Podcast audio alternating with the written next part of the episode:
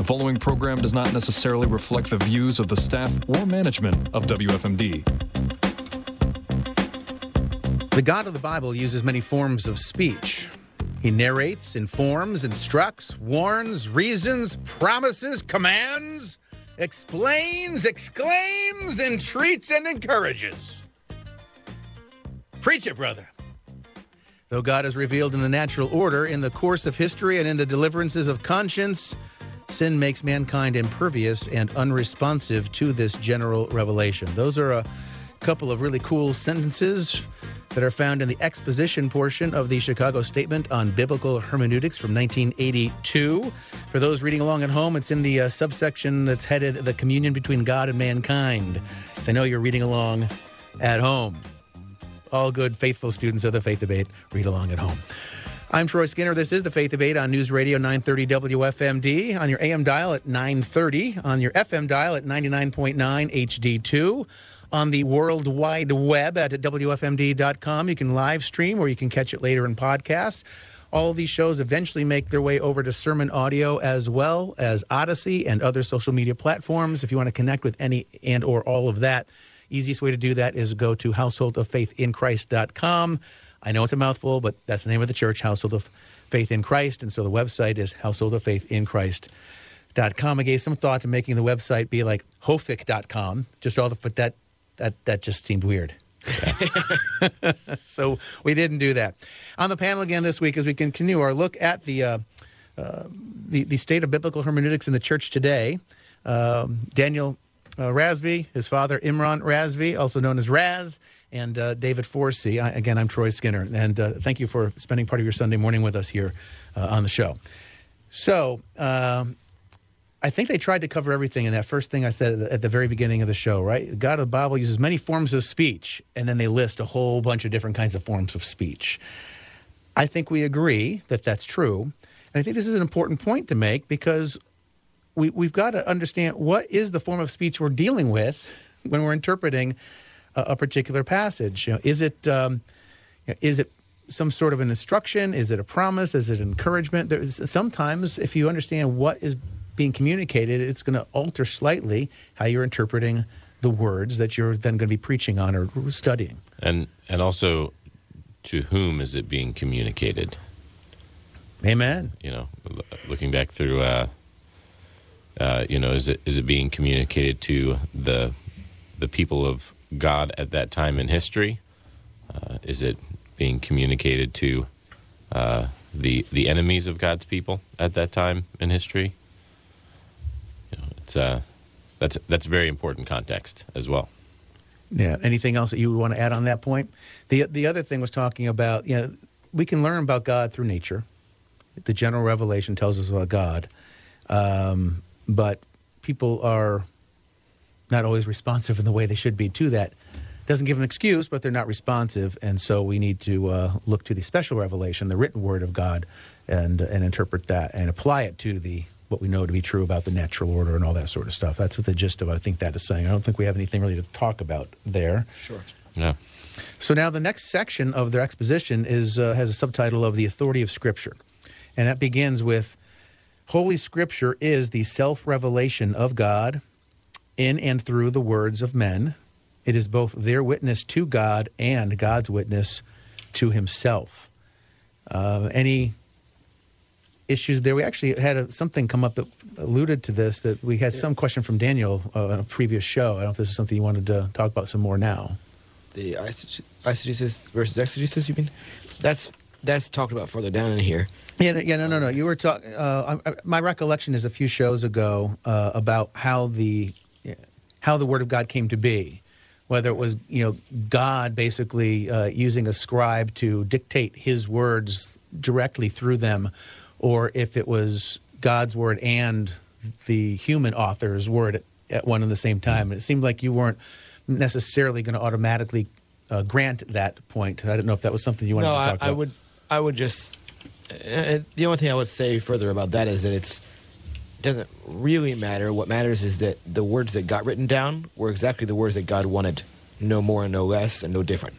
Yeah, I, I, yeah, I think that that's uh, what all Christians should believe to be true, and I think this was a cool insight for me. Like when, uh, when it dawned on me, uh, I'm not sure if it dawned on me or if somebody you know said it, and because of what they taught me, it dawned on me.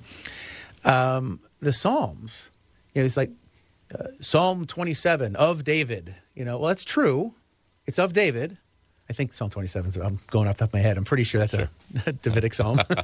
but regardless, it says who the human author is. But Christ is the Word. So there's a sense in which it's Psalm 27 of Christ. Like the Psalms are about Christ, but they're also written by Christ. And when we sing these psalms or we study, you know, they're meant to be songs ultimately. When we sing the psalms, Christ is singing them with us. And because he's the original, he's the author. When that resonated with me, the psalms took on a different kind of a of a life uh, for me. Right. So I think it's good for us to remember that, yeah, there are human authors, um, but ultimately there's one author of all of it, and that's why you use scripture to interpret scripture, and it all ties together because there is the, the one mind of God that is behind it all. All right. So nobody wants to uh, push back on that. Good. Uh, the Holy Spirit and the Scriptures is the ne- next section of uh, of this exposition, and um, this, the second paragraph in this is the part that um, that I, I, wanted to uh, read and see if we have any comment on. Uh, the Holy Spirit's illumination can only be expected where the biblical text is diligently studied. Illumination does not yield new truth over and above what the Bible says. Rather, it enables us to see what Scripture was showing us all along. So, um, the road uh, to Emmaus is a very good example of that these disciples knew all the scriptures. They had them memorized in all likelihood, quite a few of them. And so when Jesus met them on the road to Emmaus, he didn't tell them anything new. He showed them what they already knew, what was there all along, in a different light. And then they, all of a sudden the light bulb went off. Oh, okay, yeah, now I get it. Right? So it's, it's the same type of thing, right? There's not just because the Holy Spirit is expl- helping us understand or it's explaining to us, that doesn't mean there's anything new that that we're going to get out of it other than what's already there. Yeah, I think some people are nervous about the diligently studied part. I don't know if we wanted to pick at that at all. It looks like David was about to say something, actually. Well, I, I think it's interesting that they uh, or they include the the term uh, expected. Right, the Spirit's illumination can only be expected, where the biblical text is diligently studied. And uh, so I, I, think what they're getting at there is uh, that you know that that without uh, without diligently seeking to know what God has already said, we should not expect to to have him say anything hear, else to us. Right? Yeah. To to hear to hear anything from him. And I think this would be a nice reminder for. Uh, I know there's at least one person that's going to hear my voice right now that has done this at least once in their life. They don't really read the Bible. They're not really much of a church goer but they grew up in the church or they understand the Bible has some value, and now they got a crisis moment in their life. And so they open up their Bible to somewhere in the middle, and they usually end up landing somewhere in the Psalms. And they read a psalm and, and they're looking for like that instantaneous like message from God to speak to their moment. And sometimes they feel like they found one. But should they expect that what they found is actually what that text is saying? Is it coming by the by the illumination of the Holy Spirit?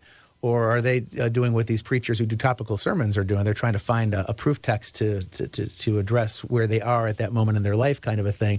So I think what they're saying is you should expect that the Holy Spirit's revealing what the Word is really saying if you are actually diligently studying and not just picking a verse at random and say, oh, there's my life verse.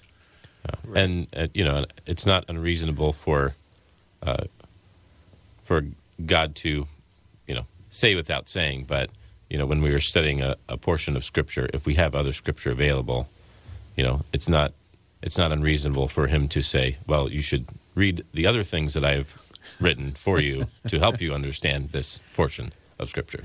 Yeah, God's written more than one verse.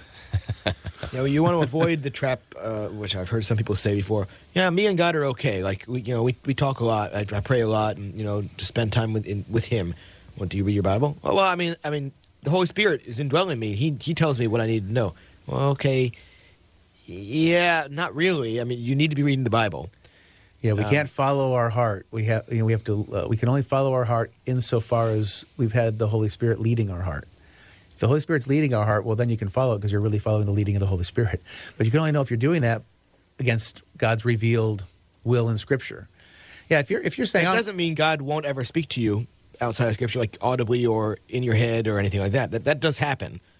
Yeah, but if somebody's going to say, "Yeah, exclusion I'm good with God because I'm talking to him all the time," you know, well, okay, but it sounds like a monologue. Like, are you ever hearing him back? You- are you ever reading what he has to say? you know. Right.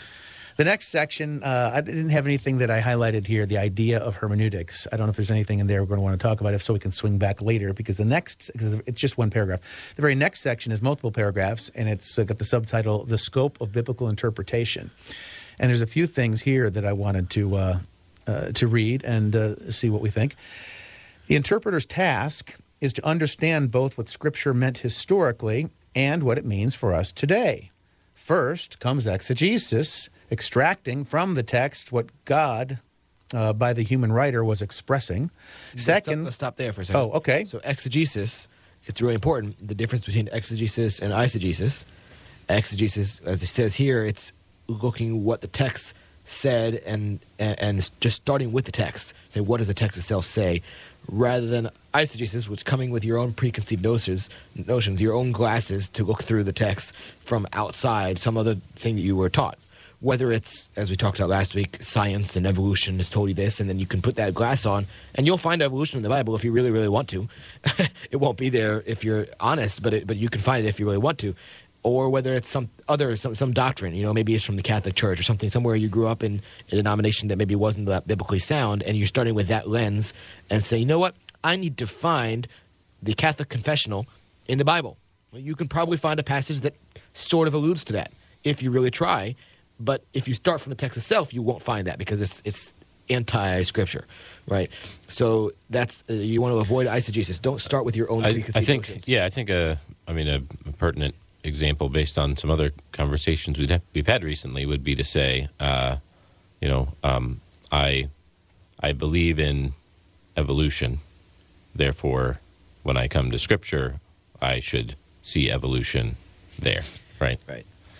And and you you don't want to read scripture that way. You want to read scripture with kind of a blank slate in your mind. Say, well, God, what do you have for me here? And just read the text. Okay, I think the text is saying this. Well, that kind of matches with some other thing that I heard before. Well, that's okay, great. If it doesn't match, okay, fine. It, it doesn't have to. God's word stands on its own, and you need to start with that text. So that's what it's saying by exegesis: is start with the text and just look at what the text says. and as a memory device to help you understand the difference between the two words. Eisegesis, by the way, is E I S. It does not start with the letter I. It's E I S. It has to do with inputting something. And uh, exegesis, as it says here, extracting. So think about like if you wanted to extract yourself from building, you follow the exit sign, right? You, you're exiting the building. So you're, you're extracting from, you're pulling out from the text what it's actually saying. And that's what you want to be doing uh, rather than uh, pushing your ideas in. So so the- eisegesis, you can memorize with I. It, I know it doesn't start with the letter I, but it's like I. I want this. I want to find this in the Bible, and therefore I will find it. Right, yeah. and, and you don't want that. Yeah, and and uh, exegesis doesn't have anything to do with Racer X from Speed Racer or anything like that. I'm not sure anybody thought so, but now that I've planted that seed in your in your head, you'll never lose it. Uh, so then, continuing here, so that was first. First comes exegesis. Then, second comes integration, correlating um, uh, within the frame of reference of uh, of what's in the text. So we want to we want to uh, figure out what the text is saying, and then how this fits within the Other larger pas- the other context Scripture. of Scripture, right? How it, how it integrates within the whole biblical meta narrative kind Kind of of like thing. I mentioned, we mentioned last week about don't have a doctrine stand or fall on one verse or even one passage. It needs to be supported by other parts of Scripture. And then third comes application for the correcting and directing of thought and action. So this is where a lot of people start. You know, you go to a, a lot of local Bible studies and stuff, and they want to jump right into the application. What's it mean for you? You know, how is this going to change your life? I want to apply it to my life, which is fun. We should be applying Scripture to our life, but not before we figured out what exactly the Scripture is saying, what it means, and how it fits within the broader scope of all of Scripture, so that I can accurately apply it into my Or life. Or we start with a problem that we want God to solve or Scripture to solve, mm-hmm. and then we try to find Scripture that will teach us how to solve that, rather than just starting with Scripture and seeing what God wants us to do.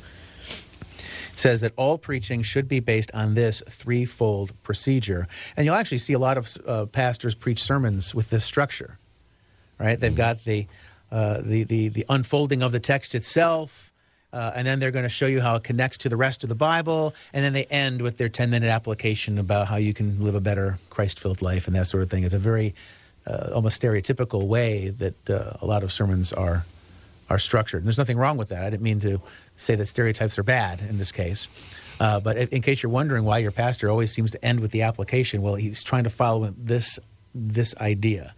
Um, doesn't mean you have to. There's been times like myself, um, just to kind of for a change of pace to, to catch somebody off guard, I'll open with a bold application point like right off the bat.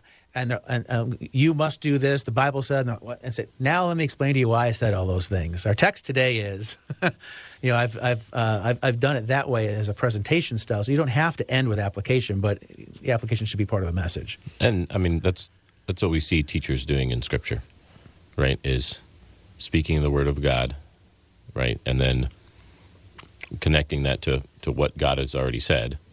Uh, yeah, I mean, we see Jesus do it, we see Paul do it, right? And then then giving application for that truth. And so we should see ourselves do it. Right. Yeah. This is the Faith Debate. I'm Troy Skinner. That was the voice of David Forsey. You've also heard a lot of uh, Daniel Razvi. Not so much of Imran today. He's kind of laying in the weeds today. He's he's sitting back there judging us. That's what he's doing.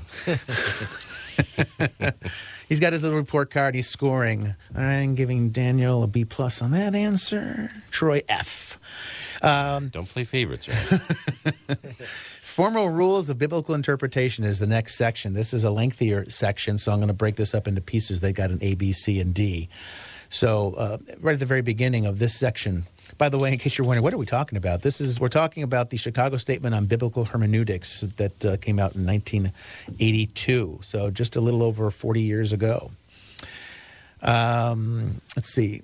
The believing interpreter will use his mind not to impose or manufacture meaning, but to grasp the meaning that is already there in the material. Interpretation should adhere to the uh, single literary meaning which each passage carries. Symbols and figures of speech must be recognized for what they are. I'm going to pause there. Because the first part is basically saying, don't do eisegesis, don't impose your ideas into the text. But the next thing is saying to make, make sure you're understanding what kind of literature, what genre are you reading? The next, ver- uh, the next um, sentence is a little bit confusing, though. The work of scholars who, though not themselves Christians, have been able to understand biblical ideas accurately will be a valuable resource in the theoretical part of the interpreter's task. What do you think that means? That, that, it, that it matters what other people who are not Christians have to think? Uh, maybe maybe it's just saying that we shouldn't uh, we shouldn't throw out you know historical research you know that just has been, that has been done by non Christians. Sure. You know, and say that it's it it's useless because you know the the spirit's not in them. But. Yeah, I mean, you know, you know, a blind squirrel finds an acorn once in a while. Doesn't mean that you wouldn't eat the, eat the acorn just because the squirrel was blind. God, God has a habit of using uh, using unbelievers to enlighten believers uh, in the biblical narrative. So. Uh, right. I wouldn't put it past him to continue to do that. And maybe that's what it's that saying here. that makes sense. Yeah. Um, so the symbols and figures of speech must be recognized for what they are. I think this is where we sometimes can get into trouble and we get into disagreements as believers, where somebody's going to say, "No, I, I'm taking that as a figure of speech. I'm taking that as symbolic," and somebody else is going to say, "No, it's in black and white, right there." You know, take it at face value, and it, and so that's where we can. That's where iron sharpens iron. That's where you have shows like the faith debate actually have a reason to exist uh, is because of disagreements over those kinds of things. And sometimes those are issues over which brothers and sisters in Christ can disagree uh, about how you're going to understand some of those things. Yeah. Right. So, uh, subpoint B in this section sa- begins with the literal sense of each passage should be sought by the grammatical historical method, that is, by asking what is the linguistically natural way to understand the text in its historical setting. This is so important, and most believers are not equipped to do this very well, which is why study is important. Having a faithful pastor is important. Uh, having discernment about which online resources to trust is important because we're not real good uh, at, collectively at doing this, in, in, in my experience. Right. You want to know what it meant. You know, it's, it's similar to the method of constitutional interpretation in the U.S. Constitution. You want uh, on the conservative side of the aisle, usually people say we want to know what the framers and the writers of the Constitution meant when they wrote that, not what it means to us today in the new context of how English has evolved. right. And we're challenged in this area for, for, for, both of those words, the grammatical, historical. So the grammatical, I mean, we, we live in a kind of a postmodern sort of an age where it's reader response theory, and uh, I get to decide as the reader what the text means. Know, I'm not basing it on the, the genre, on the grammar, on the linguistics. Or, none of that matters. I get to decide, and so that's the that's the that's the the, the, the tone, the general tone of the era with which we live. And so we we're, we're not trained through the school system how to properly interact with literature. And so we're at a disadvantage for that reason. And then the historical, there are people that don't know who won the election in 2020 in this country. That's not even ancient history. So trying to go back 20 years, 200 years, 2,000 years. Are you kidding me? We're such a deficit. We don't know our own history, much less the history of the world and how it all fits. So that's even, why we need people to help us. And even language changes, right? Modern Greek and modern Hebrew is not the same as it was in the biblical times. Well, yeah, the, the, the, Hebrew and Greek or, of the Bible are basically dead languages. Nobody and, speaks I mean, those anymore. But, and even look at a living language like English. Take the King James, which uses the word meat a lot, M E A T, um, to mean food in general, not whether meat or vegetable. Um, but in, in modern English, meat really only means like animals. And so you might uh, read a passage that says, don't eat meat. And what a passage might be saying to fast, but you're saying, oh, well, he wants us to be vegetarian. No, if you're reading the King James in this case, right, this is even in the space of 400 years, the language has changed enough that sometimes it's difficult to understand.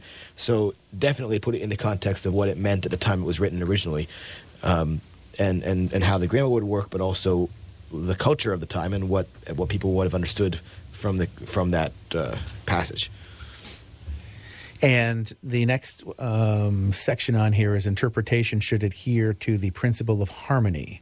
We should look to Scripture to interpret Scripture. We've kind of already touched on those points either this show or last show, so I don't know we need to to, to, to hammer any more on that unless you have some stray thoughts you want to say. All right, in the next section here, interpretation should be canonical. That is, the teaching of the Bible as a whole should always be viewed as providing the framework within which our understanding of each particular passage must be reached. Uh, valuable as an aid in determining the literal meaning of biblical passages, uh, it would be, include uh, the genre, for example. Uh, since mistakes about genre lead to large scale misunderstandings of biblical material, it is important that this particular discipline not be neglected. Um, so it should be canonical. So it should be within. If if you think you found a brand new, fresh insight that nobody in the church has ever thought of before, it's possible you're the only one in the history of the world that got it right. But odds are really good that you didn't, and it's outside of what is considered canon, part of the teaching of true biblical uh, understanding of things. Mm-hmm. Um, it's part of the way I test myself when I'm preparing a sermon. You know, I, I, kind of I'm studying the passage. I'm trying to figure out what I think it it, it, it truly means and how to apply it in my congregations uh, in the, in our setting of, as a congregation. Those sorts of things. But then I'm reading a, a bunch of other people to check myself and see does anybody agree with me, and uh, also check does anybody disagree with me, and if so, what are the merits of their arguments because it might not be so much that they're going to change my mind, but maybe they also have a valid point that is also true that I somehow missed. Uh, I, am trying to think if there's a time when I, I don't think there is. There's a time when I was like, man, I totally missed that. I'm so glad I did my study because I got it completely wrong. I don't think I've had that happen, but I'm open to the possibility of being corrected uh, in such a way. And I think you're less likely to have that happen if you keep in mind the genre, which is the, the last point in that section is talking about. I think we almost have to start almost have to start there. By the way, talk about starting there. We now have to end there. We, we're running out of time. We got less than a minute left in, in the show. So, uh, sorry, I got the last word, guys. I'm Troy Skinner getting the last word. That's a rare treat for me, I got to say. Uh, David, uh, uh, Forsey and Daniel Razvi and Imran Razvi. He's here. Trust me. I don't know if he said anything today, but say, you guys are doing a good job. there he is. He gave us an attaboy. We all get A pluses for today. Uh, this is the Faith Debate on News Radio 930 WFMD. Find us online at householdoffaithinchrist.com and also WFMD.com. Uh, but really, even if you go to householdoffaithinchrist.com, that'll connect to the, the, the website for the radio station as well. So that uh, can be a one stop shop for you. So we're going to uh, probably finish this up, I think, uh, next week. Looking forward to that. That'll be 167 and a half hours from right now. Till then, God bless.